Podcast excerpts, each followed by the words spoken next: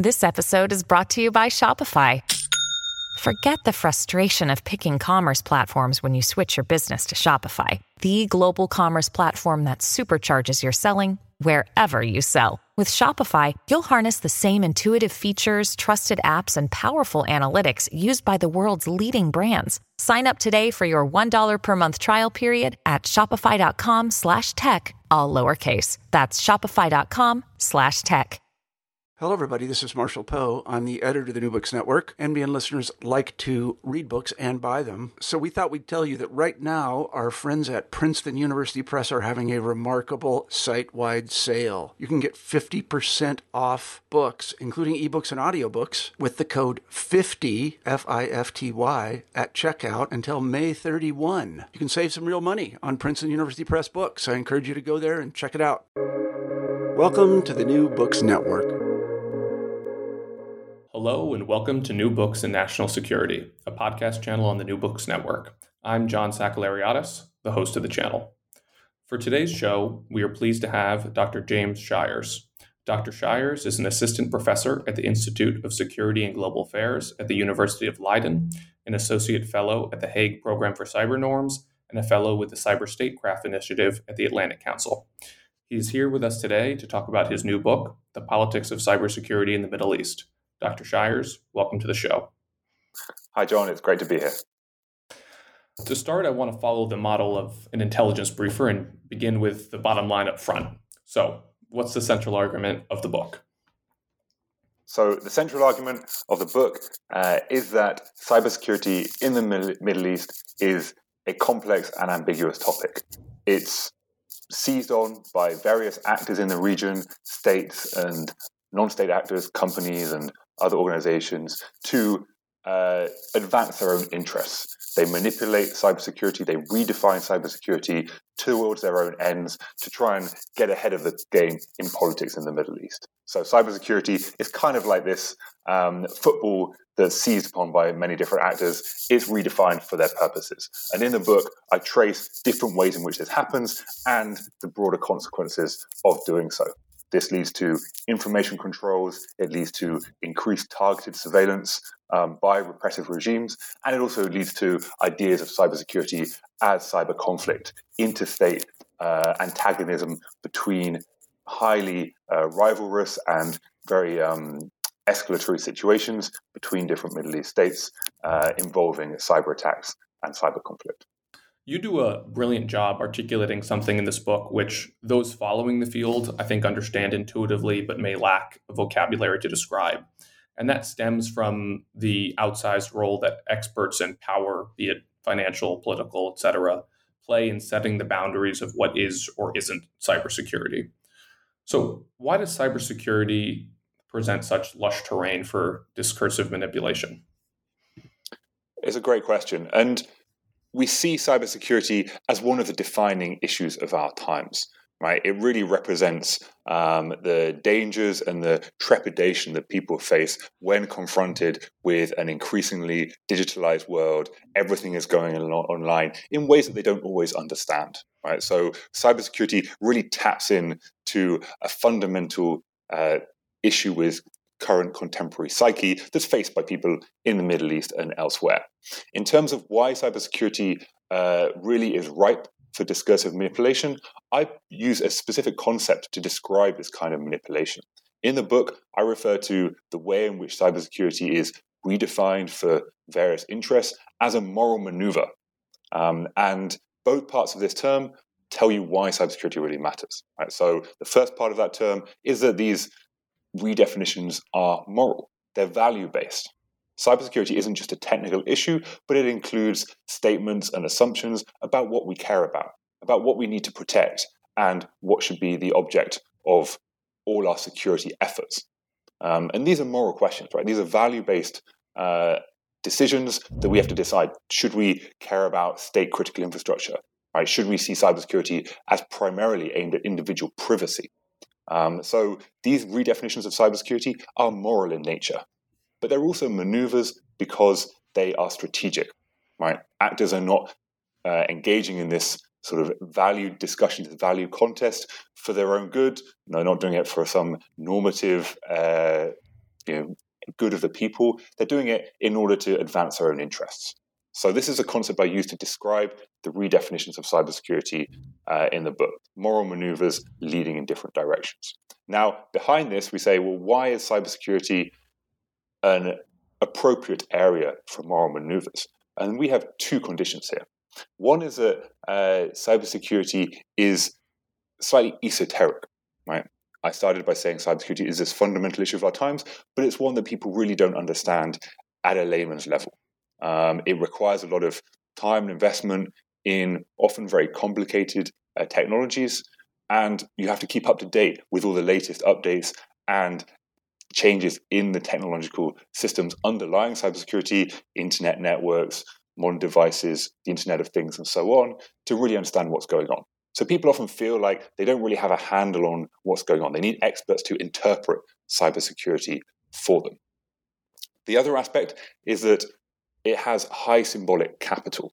And this is a sort of you know theoretical phrase I've drawn from uh, European sociology, uh, which some people like, some people don't. I find it very useful uh, because it tells you that using a term brings certain resources with it. Uh, so if you say, you know, this is an issue of cybersecurity, people say, yes, we understand that's important. We will um, fund you. We will prioritize you, that kind of thing. Others have done this analysis with similar issues, right? So terrorism, for example, has been seen as having very high symbolic capital. If you justify things in the name of counterterrorism, it gets you a long way. Now we're seeing cybersecurity raise up these threats in states across the world, especially in the Middle East, and we see the symbolic capital of cybersecurity really escalate. This combination, high symbolic capital and expert interpretation, means that moral maneuvers, the sort of way in which experts redefine what they're doing, why they're doing it, often in quite technological detail, relation to specific products or systems, really matters and has these broader consequences for how we think about cybersecurity at a regional and global level. I wanted to ask why you chose to focus on the Middle East, but I suppose the answer is some combination of your Arabic language skills and some pre existing interest in the Middle East at the most basic level. So let me slightly alter the question and instead ask what the regional lens lended to the analysis that you offer in the book. Yeah, there's always a, um, a interesting relationship between uh, the theoretical reasons for looking at a particular region and the personal reasons themselves. As you say, um, I have a personal background and interest in uh, studying and working with people in the region, and that uh, brought me um, to the subject of the book. But theoretically, it also works as well.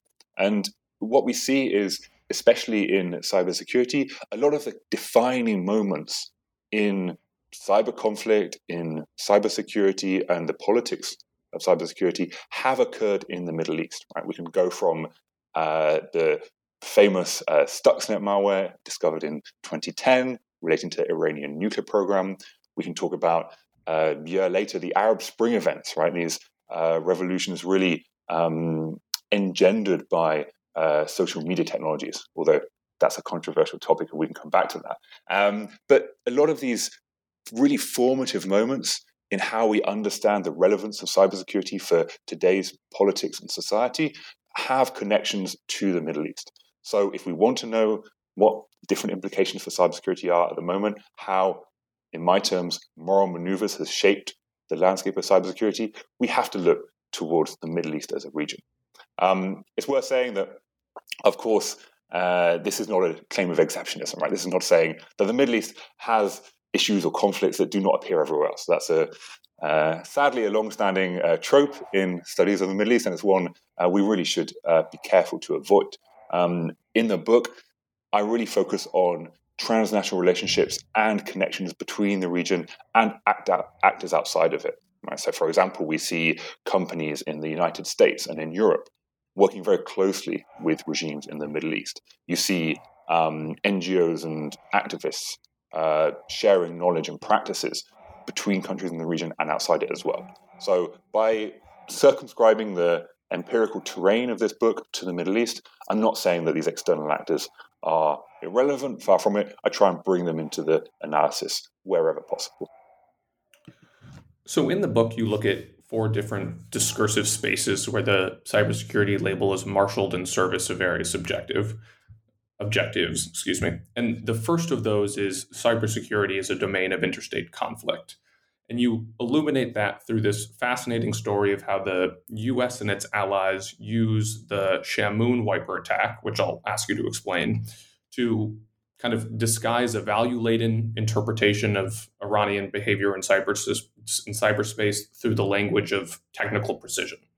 Can you lead us through that really terrific story you tell in the book?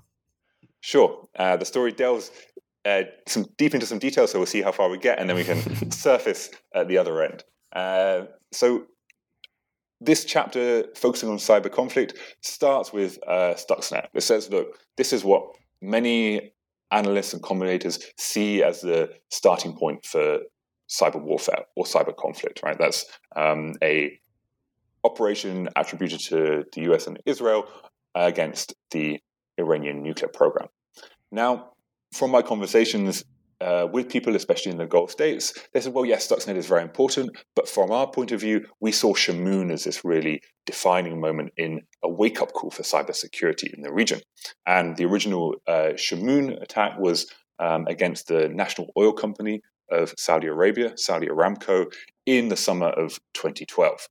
Um, it wiped data on uh, many thousands of computers uh, across the business networks, and even, uh, according to some reports, led to an increase in the price of hard drives worldwide, worldwide as Saudi Aramco sought to buy new computers to replace those it had lost.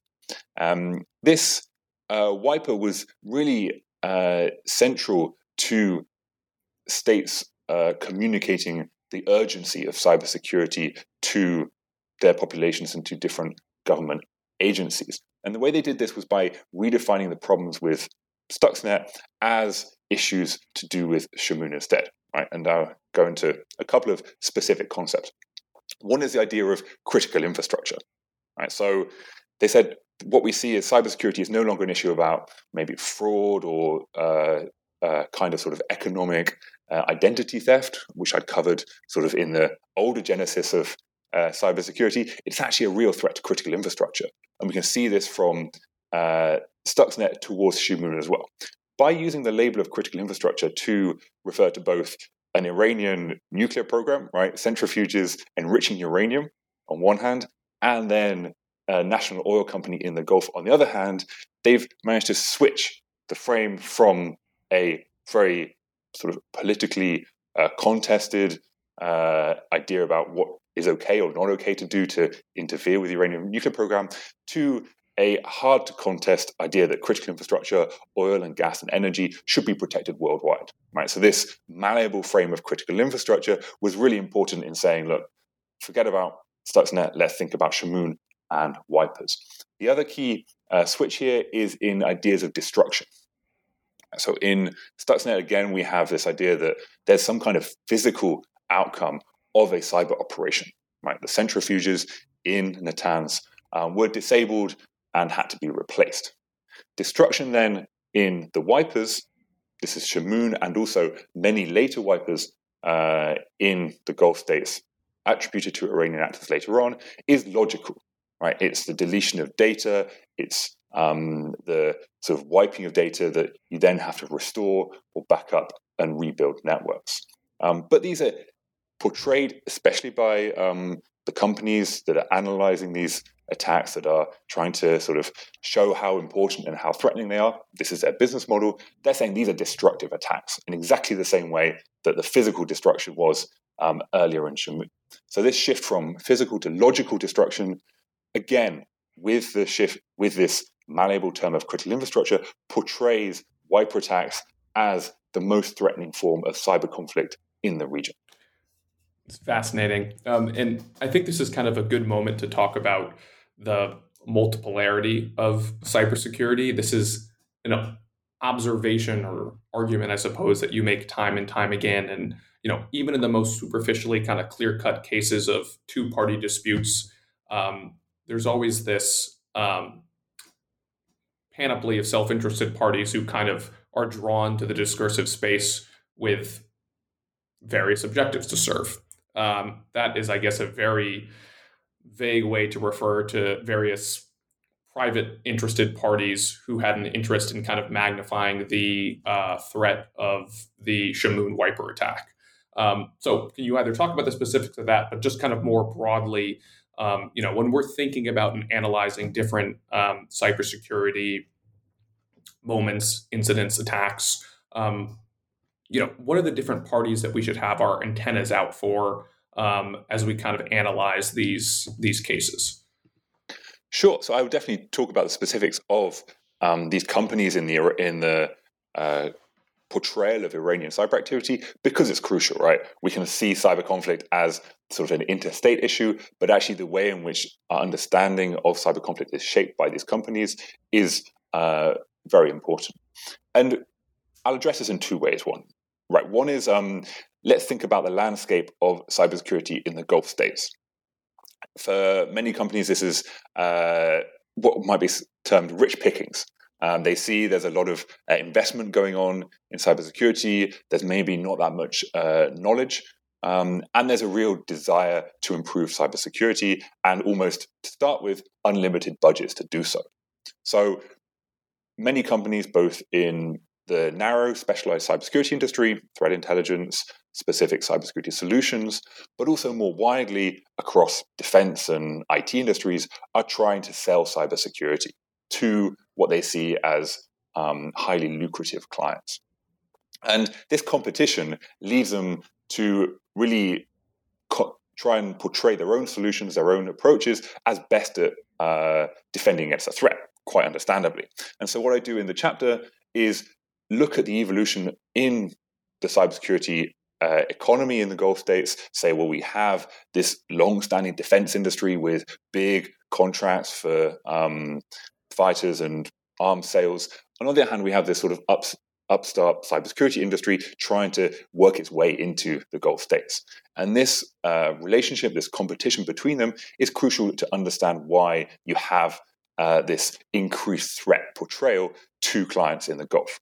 The other aspect of uh, the private companies is actually back in the US, right? So here, of course, um, the kinds of threat you have from Iran are really important to ongoing uh, political uh, debates and um, often quite uh, stark political polarization on what the US should do regarding Iran, right? What stance should it take? This is building up to the JCPOA, the nuclear um, deal, and it's highly divisive in the Iranian political, in the sorry US political arena.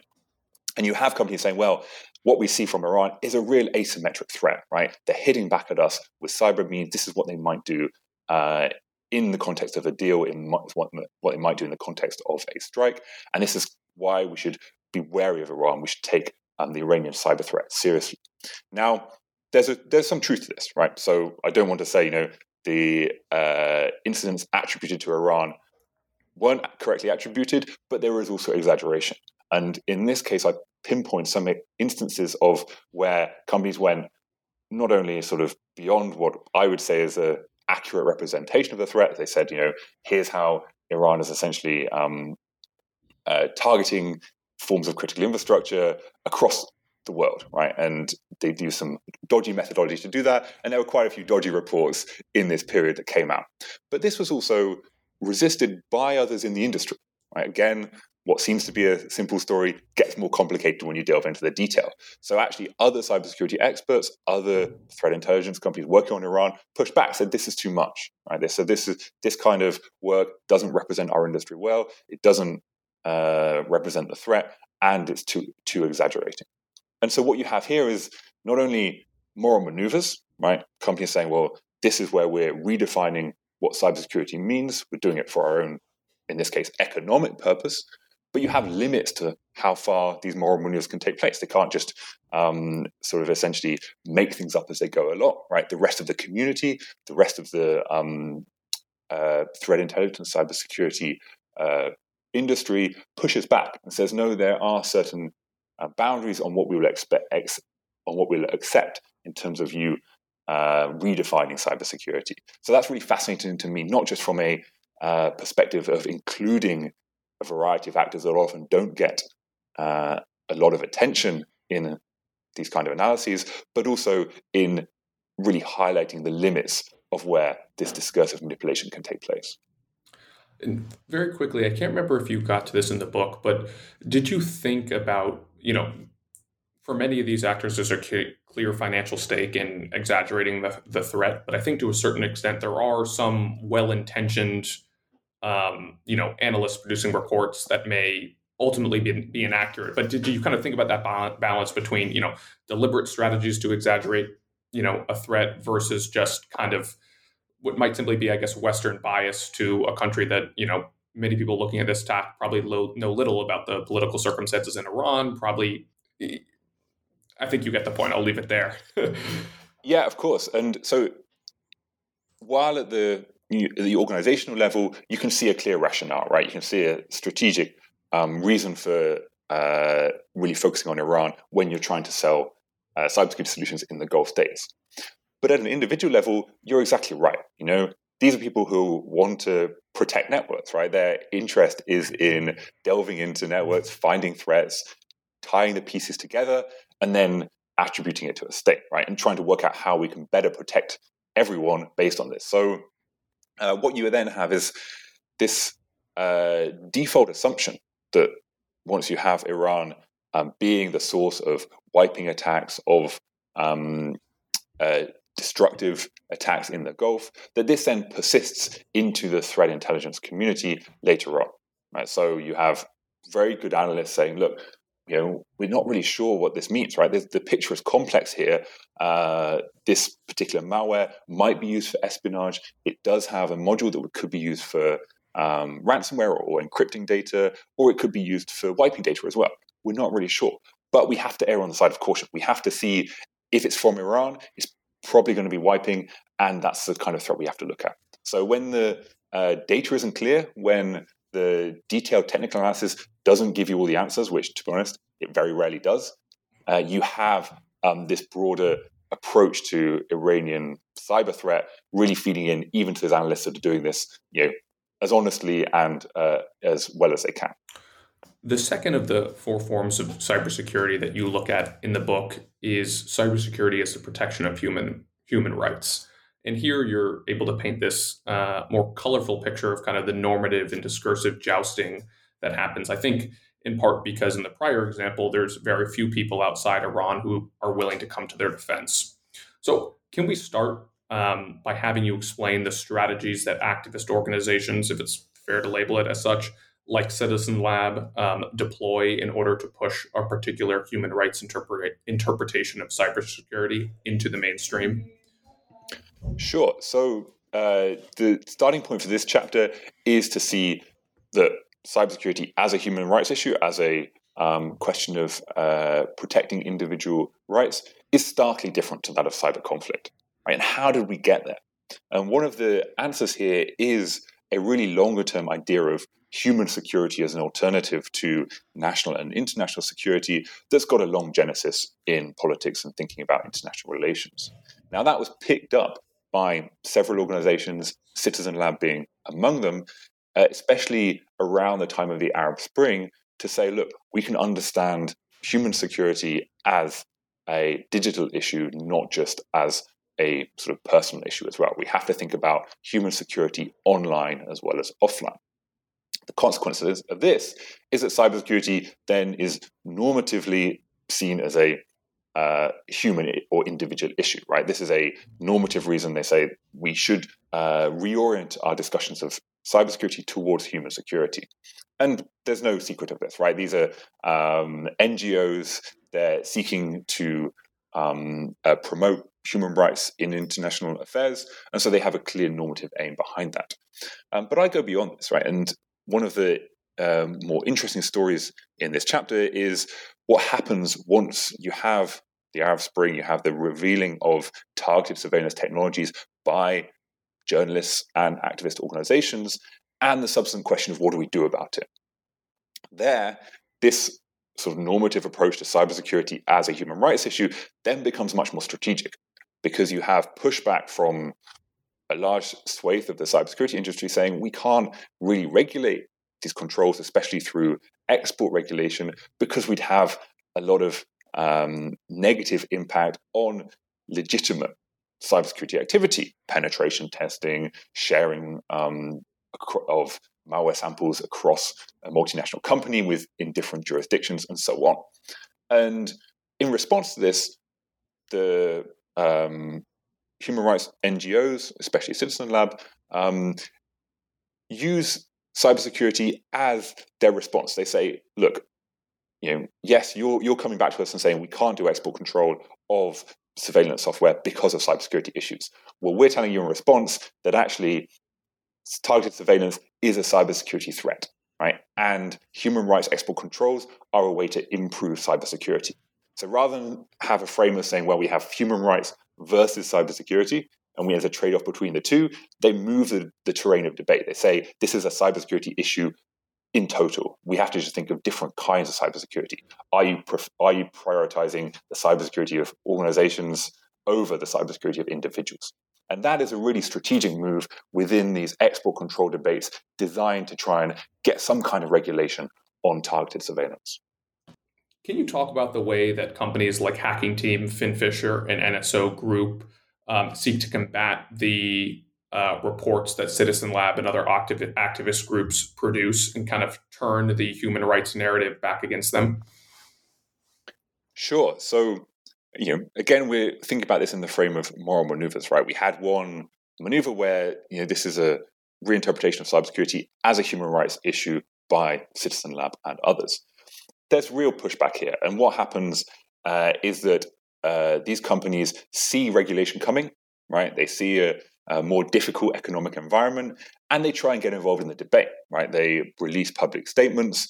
Um, they have uh, PR uh, campaigns and engage lobbyists and this kind of thing. Uh, of course, uh, NSO Group has been doing that a lot very recently, but it's not the first time this has happened.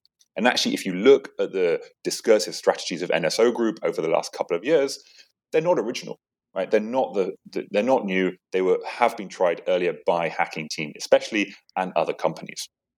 And so, what are these strategies? Right? They try and um, respond to this accusation that they're a cybersecurity threat. Well, first of all, they say it's nothing to do with us. Right? We're merely technology providers. We're not responsible for whatever um, governments do with our software. Um, and so they say, well, there's a claim of distance here, right? We provide the technology, we can't know what our customers do with it.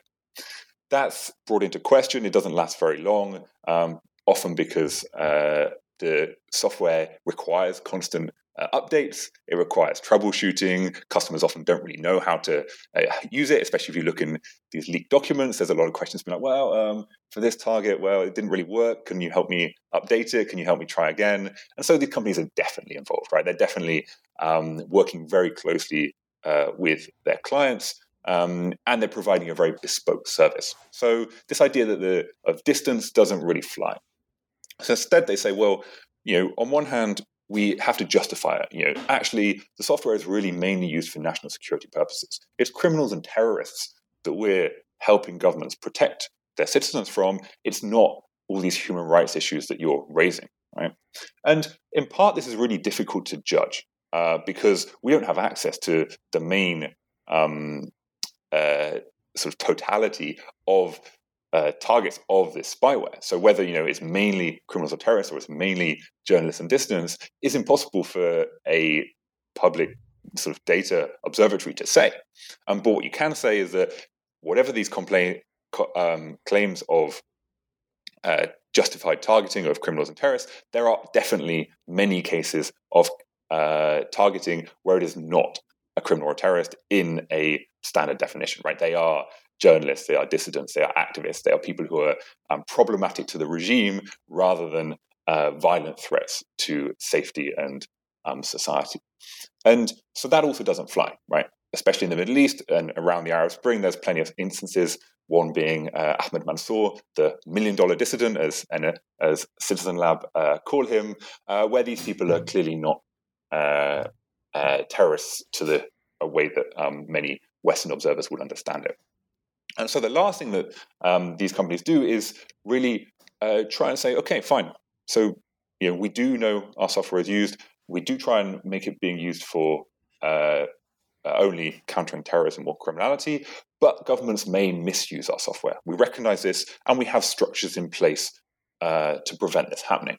And so here is possibly the most interesting development when you have NSO Group, but before them, a Hacking Team doing the same, saying we review our sales very carefully. We include human rights conditions in our contracts. And if there are complaints or instances of misuse, we actually sometimes say we won't sell to that um, customer or we will pause our relationship with that customer. And this is um, you know, trying to take the moral high ground, right? They're not, you know, this is a far cry from their initial response where they're saying, well, we're not involved in this debate, right? Don't regulate us because it's not relevant, right? We're merely providers.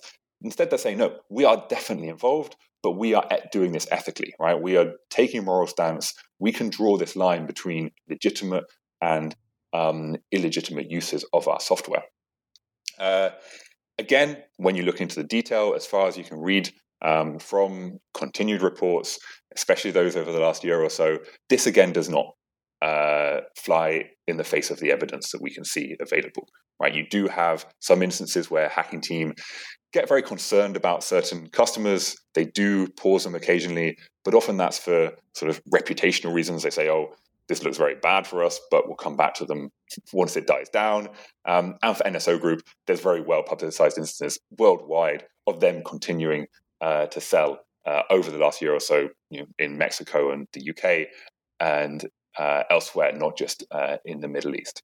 Uh, so you see a ratcheting up of discursive strategies from lack of involvement to justified use to you know claims of ethical consideration that bit by bit are all countered by the available evidence right so they are strategic uh, efforts to you know try and reorient the moral ground of cybersecurity back in their favor but they're ones that don't quite work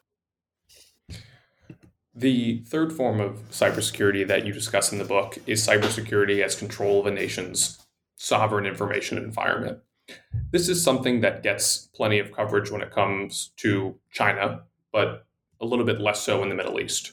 So, to start, can you talk about how Middle Eastern states, you know, which lack kind of the bureaucratic heft and perhaps confidence of a place like Beijing, design, implement, and enforce systems systems of information control?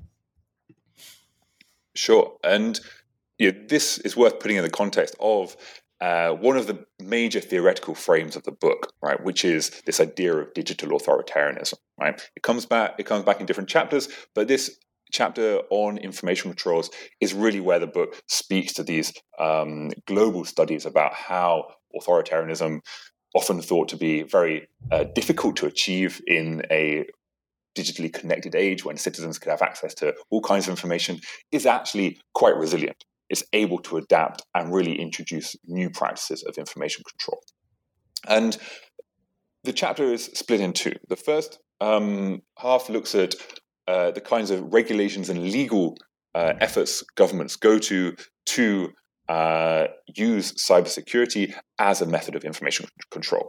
Right? They enact cybercrime laws and they uh, introduce uh, new cybersecurity centers, often uh, moving it bureaucratically from uh, telecoms regulators and um, telecoms ministries towards the more uh, powerful national security actors of the state, towards ministries of interior and intelligence agencies. Right? This combined bureaucratic move plus a uh, increased legal um, regime of cybercrime with very uh, broad definitions of what counts as a cybercrime really enables a vast range of information controls. Right, so uh, this is something that uh, starts even before the Arab Spring, but definitely afterwards. You see it cascade throughout the Gulf states and then beyond in the Middle East.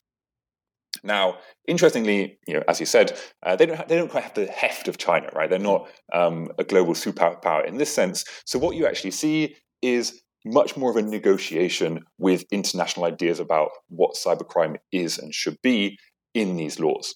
Right? So there are international conventions on cybercrime. Uh, some of them, for example, the Budapest Convention, have been around for a while, and this is a subject of big international uh, division over uh, how should the internet be governed more generally. Right? Um, but in this period after the Arab Spring, these uh, countries are saying, well, we do want to be seen as enacting cybercrime laws that cohere with international ideas of what cybercrime should um, should be. So they draw on the Budapest Convention, they engage in discussions with their international interlocutors in Europe and elsewhere, but then they include broader uh, definitions and add clauses into the cybercrime laws. So they say we agree with the Budapest stuff, but we have more stuff as well. Um, uh, clauses criminalizing comments that uh, impede national unity or social cohesion or any of the ruling family, for example. So these kinds of clauses extend rather than directly contradict uh, the international uh, norms on cybercrime uh, that you see. The uh, second part of the chapter says, well, okay, fine, we have this uh, legislative framework. Yes, of course, there's terrorism, there's media legislation, and cybersecurity is one part of this legislative framework. How's that implemented in practice? And this is where really studies of uh, digital and resilient authoritarianism haven't been this haven't been into this space before. So we're trying to really tread new ground here and say, forget you know the states. The state architecture is there for a while, but we also need to look at these semi-state and non-state actors that are implementing surveillance controls. Right, some of these are telecoms ministries. Right, they're um, obligated to enable national security agency access to large scale telecoms networks. And then they have specialized providers uh, implementing filtering, analysis, and censorship software at a national scale. Some of this software uh, starts at a commercial level and then is repurposed uh, nationally, um, and others is developed specifically for uh, these national monitoring kind of capabilities. And here again, we have a really fascinating uh, tussle right, between different actors with different economic and moral aims in this sphere. So sometimes, and I trace one case uh, in the book, you have um, surveillance providers going into a uh, tele- you know, telecoms regulator saying we do have to um, implement this uh, monitoring solution, but being uncomfortable with the way in which they're asked to implement it, right? The extent to which they need uh, really massive search um, facilities that enable the state, this is a Gulf state, um, to really use it for um, any kind of uh, uh, data analysis they want to. And so they, rather than complaining in sort of the way I discuss in the uh, targeted surveillance chapter, right, this doesn't go into a, a, normative framework, it doesn't go into export control and sort of ethical uh, debates between uh, activists and um, NSO group kind of suppliers. Instead, they make quiet little changes to the technology itself, right? They implement sort of a harder to use surveillance system than the one that is originally asked for, right? They say they did this partly for moral reasons. They might have also done it um, for, for some economic reasons as well, right? So there's all this stuff going on at the micro level of these surveillance providers in the Gulf states and elsewhere that is some sometimes resistance, sometimes it's facilitation, but it's really consequential for the broader understanding of information controls, right? Once states decide to implement information controls, how it's done, who does it, and why are really important questions that aren't answered so far. They have really important um, consequences, not just for the Middle East, but for understanding authoritarianism globally.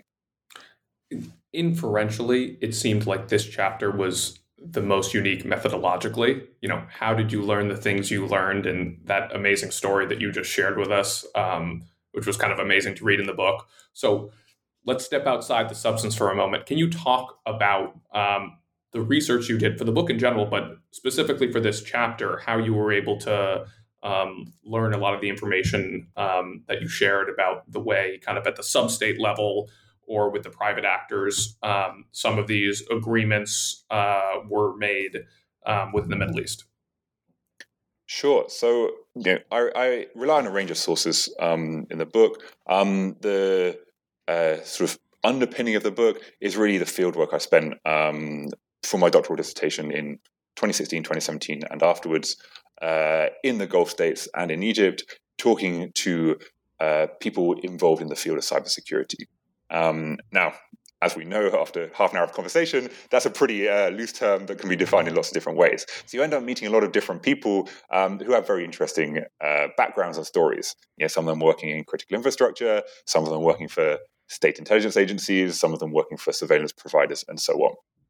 Um, I spent a lot of time at cybersecurity conferences. I you know talk to people from these conferences and beyond, um, and people you know uh, had different reactions to me. Right, so I'm you know I went in as an academic saying I'm uh, at the time, I was with the University of Oxford, saying I'm researching cybersecurity at Oxford. Some people say, "Yes, great, you know, come and talk." Um, other people thought I was just selling something, right? So it's interesting, you know, mm-hmm. you you have you have this white guy turn up uh, who speaks with a British accent, and they're like, "Okay, what are you sell- what are you trying to sell me?" Um, no, no, no, no it's, it's, not that way. Um, so often you get you get into uh, conversational spaces that I never expected um, to be in, and for me, that was uh, important for, to represent that in the book, to bring that uh, out in the book, because as you say, it's something that doesn't really uh, get captured elsewhere.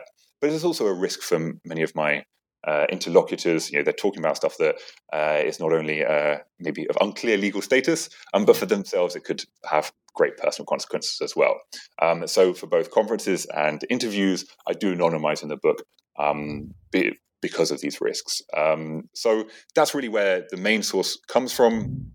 Um, you know, I try and supplement this where possible. Often, uh, if you do have uh, the profile I have, you you don't get invited into every conversation. So you do have to look around. You have to look at leaked documents. You have to rely on the excellent work of others. So Citizen Lab we've mentioned already, but there are many people investigating this space, many more now than when I was writing the book, which is a real pleasure to see um, how it's uh, grown over the last few years. And you know you have to rely on those uh, investigative journalists and things as well. Um, so there's a variety of um, sources, and for me, there's also an important point here about how we treat our sources uh, in cybersecurity research in political science. But in different parts of the book, I treat these sources as discourse and data, right? Sometimes I'm looking at um, what interviewees are saying and um, what reports are, how reports are written as, you know, discursive manipulation in practice, right? How are they defining concepts? How are they trying to stretch um, uh, concepts, uh, redefine things, and go on? Otherwise, in other places, I'm looking at them as data, right? Evidence that this happened. We have to be able to do both um, as analysts of uh, cybersecurity, but we have to be really clear about when we're doing one and not the other, because that's methodologically very problematic as soon as you start confusing the two. Um, so for me, that's just a point for all the other uh, political scientists out there doing this kind of cybersecurity research. Really um, think, thinking carefully about what's going on in your sources and you know how you're using them as much as uh, how accurate they are. Before we move on to the fourth and final um, conceptual space that is cybersecurity, I wanted to ask um, again about information control. And one of the I'll call it an argument, but it's not particularly central to the story of the book. But one of the arguments you make is that the rhetorical kind of sleight of hand involved in uh, replacing terms like censorship with other terms, new terms like cybersecurity, is that it helps states to legitimize otherwise controversial practices. Um, how transparent or effective is that within many of these states? I mean, it strikes me from the outside that when you you know you often reading about these kind of you know transparently um, you know egregious new cybercrime laws that, that emerge from xyz state. So is this something that the publics at least in these states at least initially interpreted as genuine and kind of in their interest as part of those states?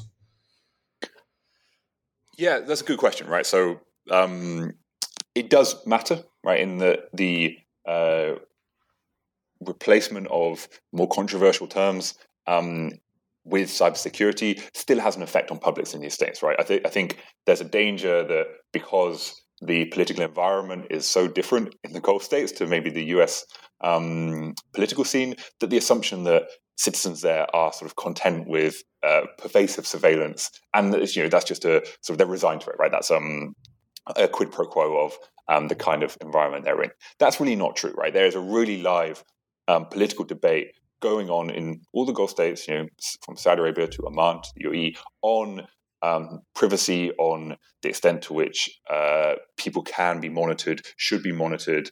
Um, obviously, it goes on in the context of an authoritarian uh, framework legislatively, so there's a lot more permissions for um, the government to intervene in digital communications than there would be, for example, in the US. But that's not to say that debate doesn't take place, right? Um, and so moving uh, these kinds of technologies towards a cybersecurity framework really adds to their justification and takes them outside of this uh, controversial zone.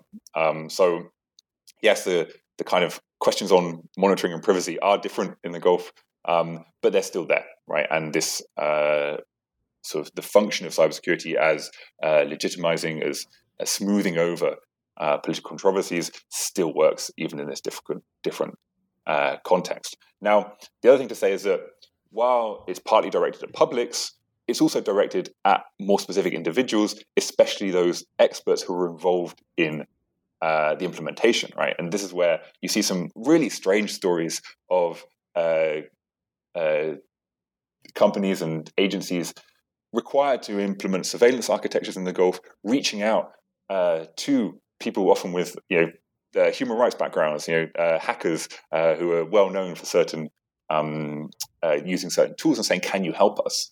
Right? And there you have a weird discussion where they say, "Well." The, initially, no, this seems like the morally the thing I really don't want to do. And they say, well, actually, in fact, this is really helping security, right? If you helped us, you'd be helping us uh, implement cybersecurity across, nationally across our networks, right? So this movement towards the justification of information controls through cybersecurity doesn't just matter for publics; it matters for those involved as well. It's a way to try and uh, bring people in who have the required expertise in the topic. Great. So we're going to move to the final um, definition of cybersecurity you explore in the book, which is cybersecurity is a problem of foreign interference. Um, this is one of the kind of less obvious applications of that label. And I'm curious how much of that discursive evolution is driven by the 2016 US election? It's a great question. So the for, for the um, for context, the, this chapter uh, really looks at where the limits of uh, redefining cybersecurity are, right? So uh, globally, the US uh, 2016 election is really fundamental in seeing foreign interference rise up uh, the um, the uh, priorities of cybersecurity analysts. Uh, previous um, previously, you have disinformation being something that well maybe it mainly happens in uh, authoritarian regimes. It's something that this idea of information uh, control is something that we don't need to worry about. Uh, and even the US and European states tried in UN treaties to try and keep this um, off the table.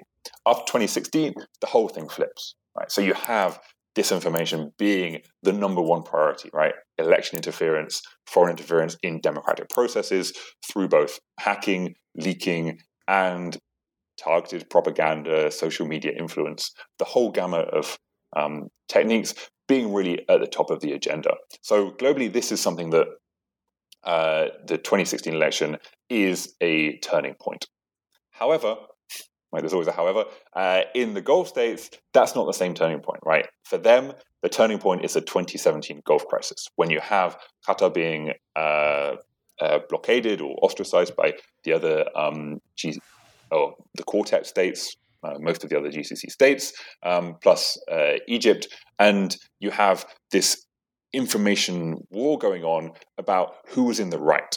Right, the accusation is that Qatar was sponsoring terrorism.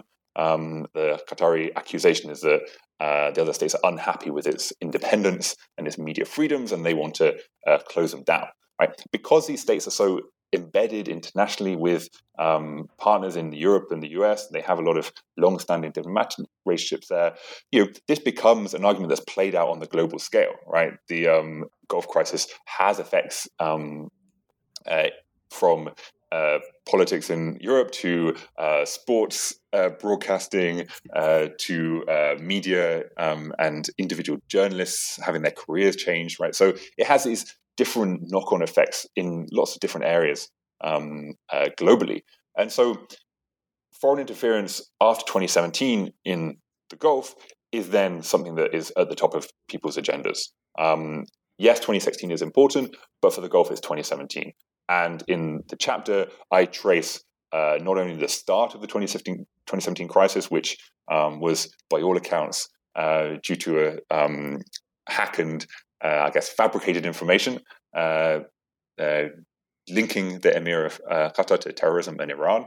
uh, and then later on, what becomes an increasingly vitriolic social media landscape on both sides, right? National, increasingly nationalistic, increasingly polarized, increasingly aggressive, uh, sometimes driven uh, by bots, by artificial accounts, but also driven by uh, individuals, key influencers who are working you know, to advance the narrative of each state. Now, in the chapter, I draw on the work of lots of other people who have done great work in examining the information information contests around uh, the Gulf crisis and the Middle East more broadly. And my particular spin on it is, well, to what extent are these really cybersecurity issues? Right. So far, I've been tracing the moral maneuvers around cybersecurity in the different uh, frameworks in the previous chapters, and so I have a take on it saying, well, to what extent can we really think about disinformation, foreign interference as a cybersecurity issue?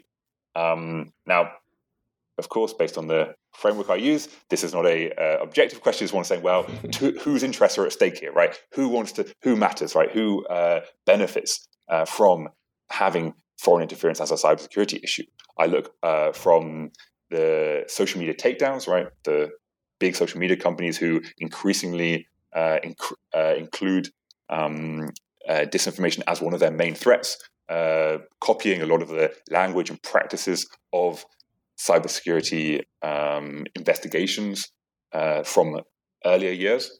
Um, I also look at uh, PR companies, law firms who who bring their own spin and say, well, actually, sometimes while the symbolic capital of cybersecurity can be useful, right? It can help us to mobilize against foreign interference. Actually, we don't always want to use it. Um, and so, specifically in uh, some of these uh, sports broadcasting issues that I go into in the second part of the chapter, they actually choose to go away from describing everything as a cybersecurity issue. For me, that's fascinating, right? Because it again shows a different kind of limit to say, well, if we're reinterpreting cybersecurity for all our interests, actually there comes a point at which you say no. Um, it actually doesn't benefit us to engage, to portray this as a cybersecurity issue, um, and it's only there that we really get to um, understanding sort of the limits of cybersecurity as uh, related to foreign interference in the Middle East. You've anticipated some of the follow up questions I wanted to ask regarding that question, so I'll throw you a little bit of a curveball. Um, a quiet theme of the chapter that I enjoyed of reading and thinking about was the unintentional convergence that you identify between democratic and non-democratic countries when it comes to um, foreign interference, foreign interference, which precipitates kind of greater sensitivity around um, information, national information control. Um, I'm curious whether you've had the opportunity to kind of ponder that insight further, um, and you know, for example, in a country like Iran, is there some sense that um, they welcome this greater information protectionism in the West because they believe, hope that it might lead to kind of greater self awareness on democratic information practices abroad? Um, yeah. Yeah, it, it, it, it's really a fascinating issue uh, because uh, while some political scientists, especially, have actually used the language of convergence. Right? They've said we do see um, authoritarian practices spreading worldwide, so we need to think about authoritarian practices rather than a black and white authoritarian states and uh, non-authoritarian um, or democratic states. Um, actually, uh, this is still a live issue, and you can still distinguish um, differences between approaches to foreign interference in more democratic and uh, more authoritarian uh, contexts.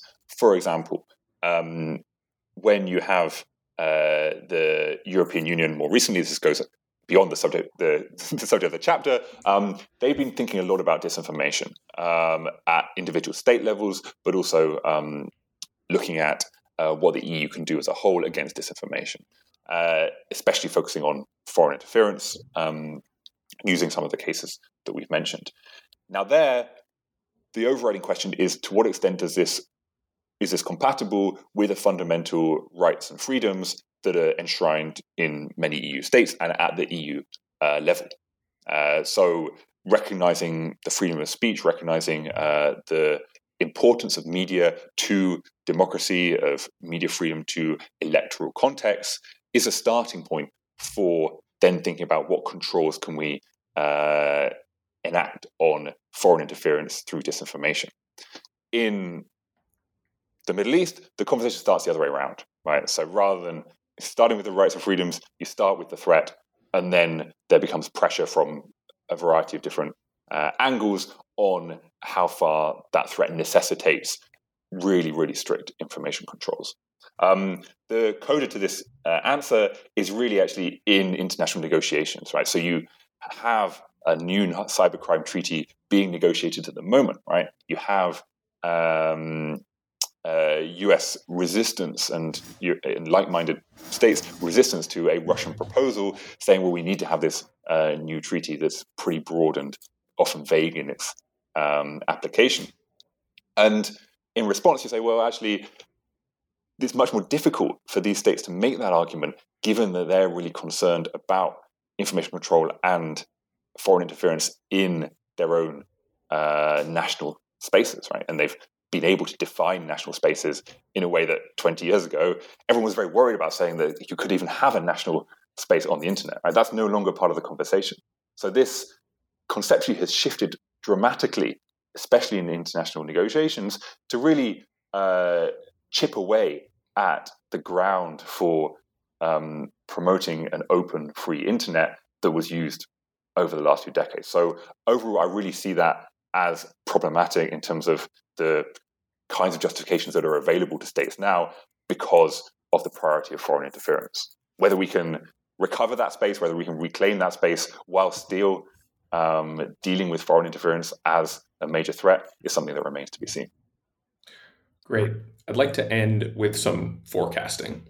So, you speculate that the malleability of cybersecurity may be its downfall in the sense that as other conceptual categories emerge, they may supplant cybersecurity. This is something you were just talking about a few moments ago. On the other hand, um, one would suspect that cybersecurity increases in kind of at least symbolic importance um, because the world is going to continue to digitize and become more digital. Um, so, do you expect the cybersecurity discourse, if you had to bet here, I don't know if you're a betting man, but I'm going to make you become one, um, to continue metastasizing? And if not, which of the four categories here do you expect to be kind of the most stable over time. I guess I'm saying to go back to the betting analogy, if you had to pick a horse, which horse would you pick? yeah, I think so.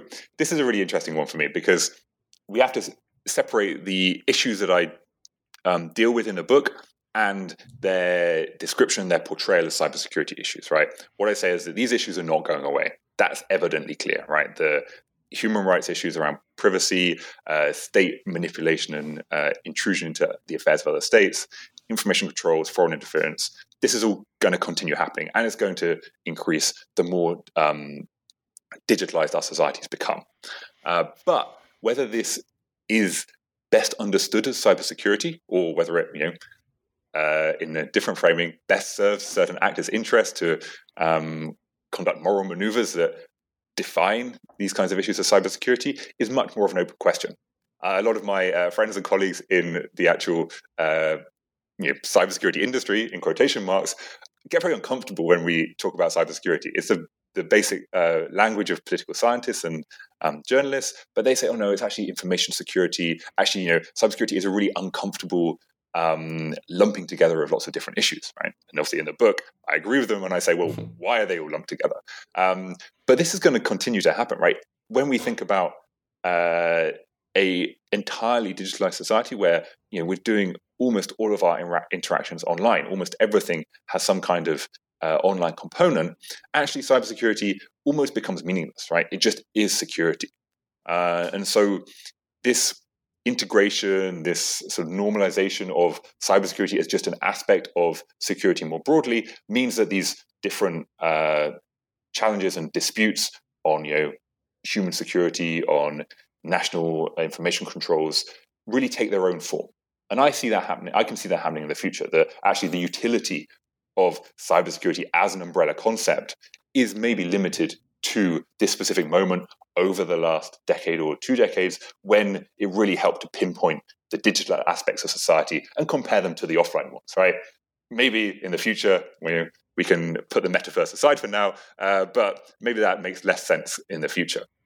Um, and finally, uh, on your point as to uh, which horse I would back if my chapters were horses, um, then I think for me it is uh, the uh, it's the information controls chapter. Um, the discussion about targeted surveillance is a little bit more specific, right? It's fascinating in its uh, richness, um, in its um, sort of malleability, right? The the extent to which the the barefaced uh, alterations from not being involved to being uh, ethically you know, ethical champions of surveillance is, is, by these targeted surveillance companies is fascinating, but is a much more specific discussion um, than this broader question of to what extent should um, states, regimes uh, engage in curtailing the boundaries of freedom of information, engage in uh, the limits to which citizens can access information and can um, talk to each other, communicate online. That is something that is not going away. And if uh, it, uh, anything is a cybersecurity issue, that should be one. All right, Dr. Shires, thank you so much for coming on the podcast. And I guess last question: the book is very new; it is officially out in bookstores, correct? Uh, it is coming out this month. So it's coming out this month. Is there a specific date? Uh, I think the sixteenth of December. Okay, so. so Christmas present for for everyone. Perfect. Exactly. If you're spending Christmas at home, then there's plenty of re- reading material. Excellent. Thanks so much, Dr. Shires. Thank you very much. It's a pleasure to be here.